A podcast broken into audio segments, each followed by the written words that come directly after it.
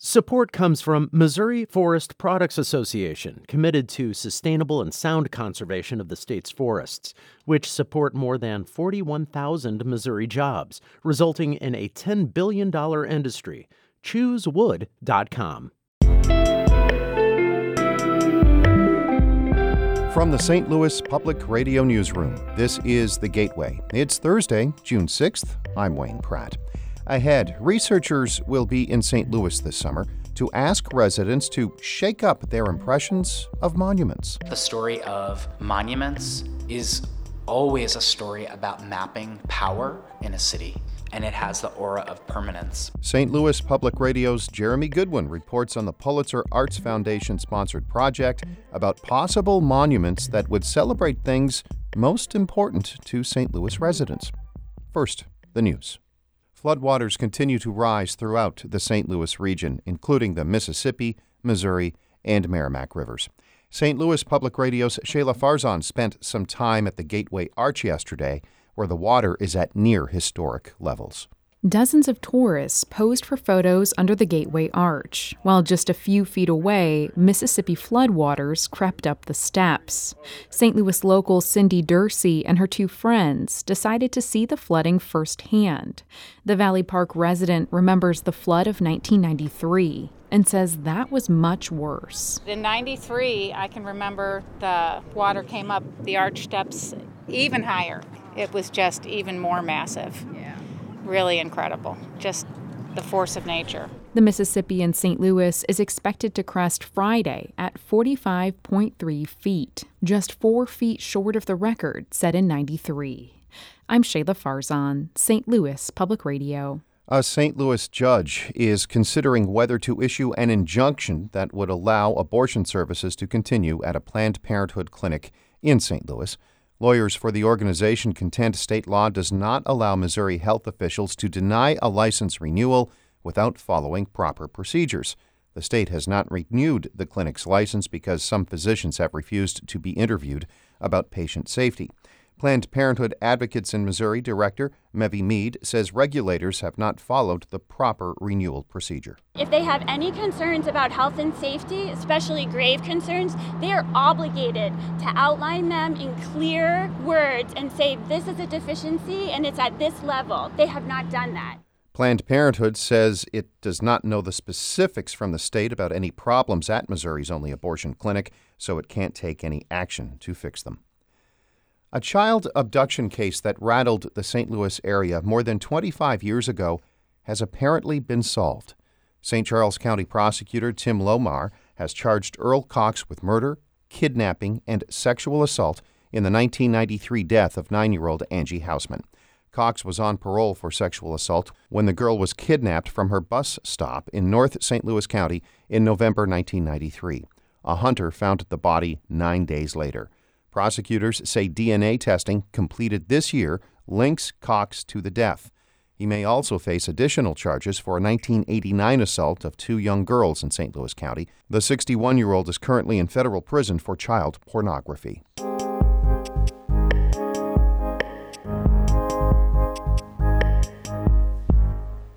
A group in residence at the Pulitzer Arts Foundation this summer wants to shake up assumptions about monuments.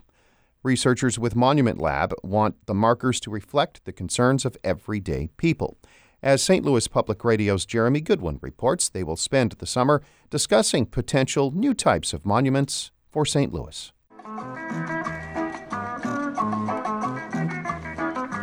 It's a steamy Saturday afternoon on Cherokee Street, and Chicago based artist Josh Rios is showing off his latest piece. It has handlebars, two pedals, and comes complete with its own soundtrack. You have a bike that's decorated with different colored tapes and cut to look like fringe, like a pinata. There's a bike trailer that attaches to the bike that's also covered in tape and cut to look like a pinata fringe. Set of speakers, amplifiers, MP3 player, and two portable batteries. Rios created the piece with Matt Joynt and Anthony Romero. They call it a mobile sound monument a way to proudly elevate the type of music you might hear on the streets in a predominantly Latino neighborhood, like this one. By calling this souped up bicycle a mobile sound monument, they are challenging the idea that monuments have to just sit there frozen in time. Monuments usually have this nationalist narrative attached to them. We think of more like maybe like as a counter monument and how that raises questions about how a monument's supposed to function in society, what it's supposed to look like, and what it's supposed to do. So it moves around and it makes a lot of noise. the evening before, the three artists were guests at a live taping of a podcast by Monument Lab. That's a Philadelphia based studio that seeks to reimagine just what a monument is and what purpose it serves. Paul Farber is Monument Lab's artistic director. Those in power build monuments to reflect themselves and the people that they look up to. The story of monuments is always a story about mapping power in a city, and it has the aura of permanence. So, if monuments are typically about reinforcing an existing power structure, what sorts of monuments might reflect a more pluralist image of St. Louis? That's a question Monument Lab will seek to answer this summer in residence at Pulitzer Arts Foundation. On a recent morning, the Monument Lab team trained three researchers who will go out into various communities and ask people, what would you build a monument to? And where would you put it? Over at the Pulitzer, Laurie Allen, Monument Lab's research director, is showing her new recruits the tools of the trade. We have three clipboards. Mm-hmm. Ideally, there'll be a table wherever you're going, but there will very often be no table. So this is a Monument Lab has done similar projects in Philadelphia. Though there were some suggestions there to build monuments to people like Malcolm X and boxer Joe Frazier, most referred to concepts like protecting the environment or combating inequality. Allen says the thing that has most surprised her in her research is how much monuments mean to people, um, how much we as people who live in community with one another need markers of our shared story. Like, I don't personally believe that we have quite the right set of monuments in our country right now, but the urge for sites of remembrance is powerful and beautiful. The Monument Lab will collect suggestions in St. Louis for a few months and publish its findings later in the year. As for that mobile sound monument on Cherokee, it's already pedaled away into memory. But it leaves behind a suggestion about how to pull the idea of a monument down from its pedestal and onto the streets.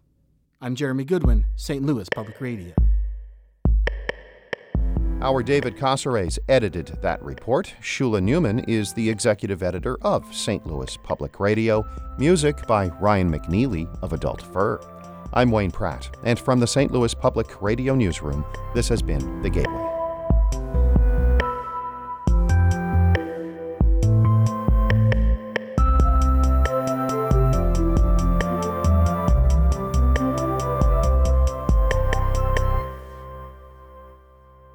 Support comes from Mosby Building Arts, a design build company committed to remodeling the right way. Visit callmosby.com to get project inspiration for any room of your house.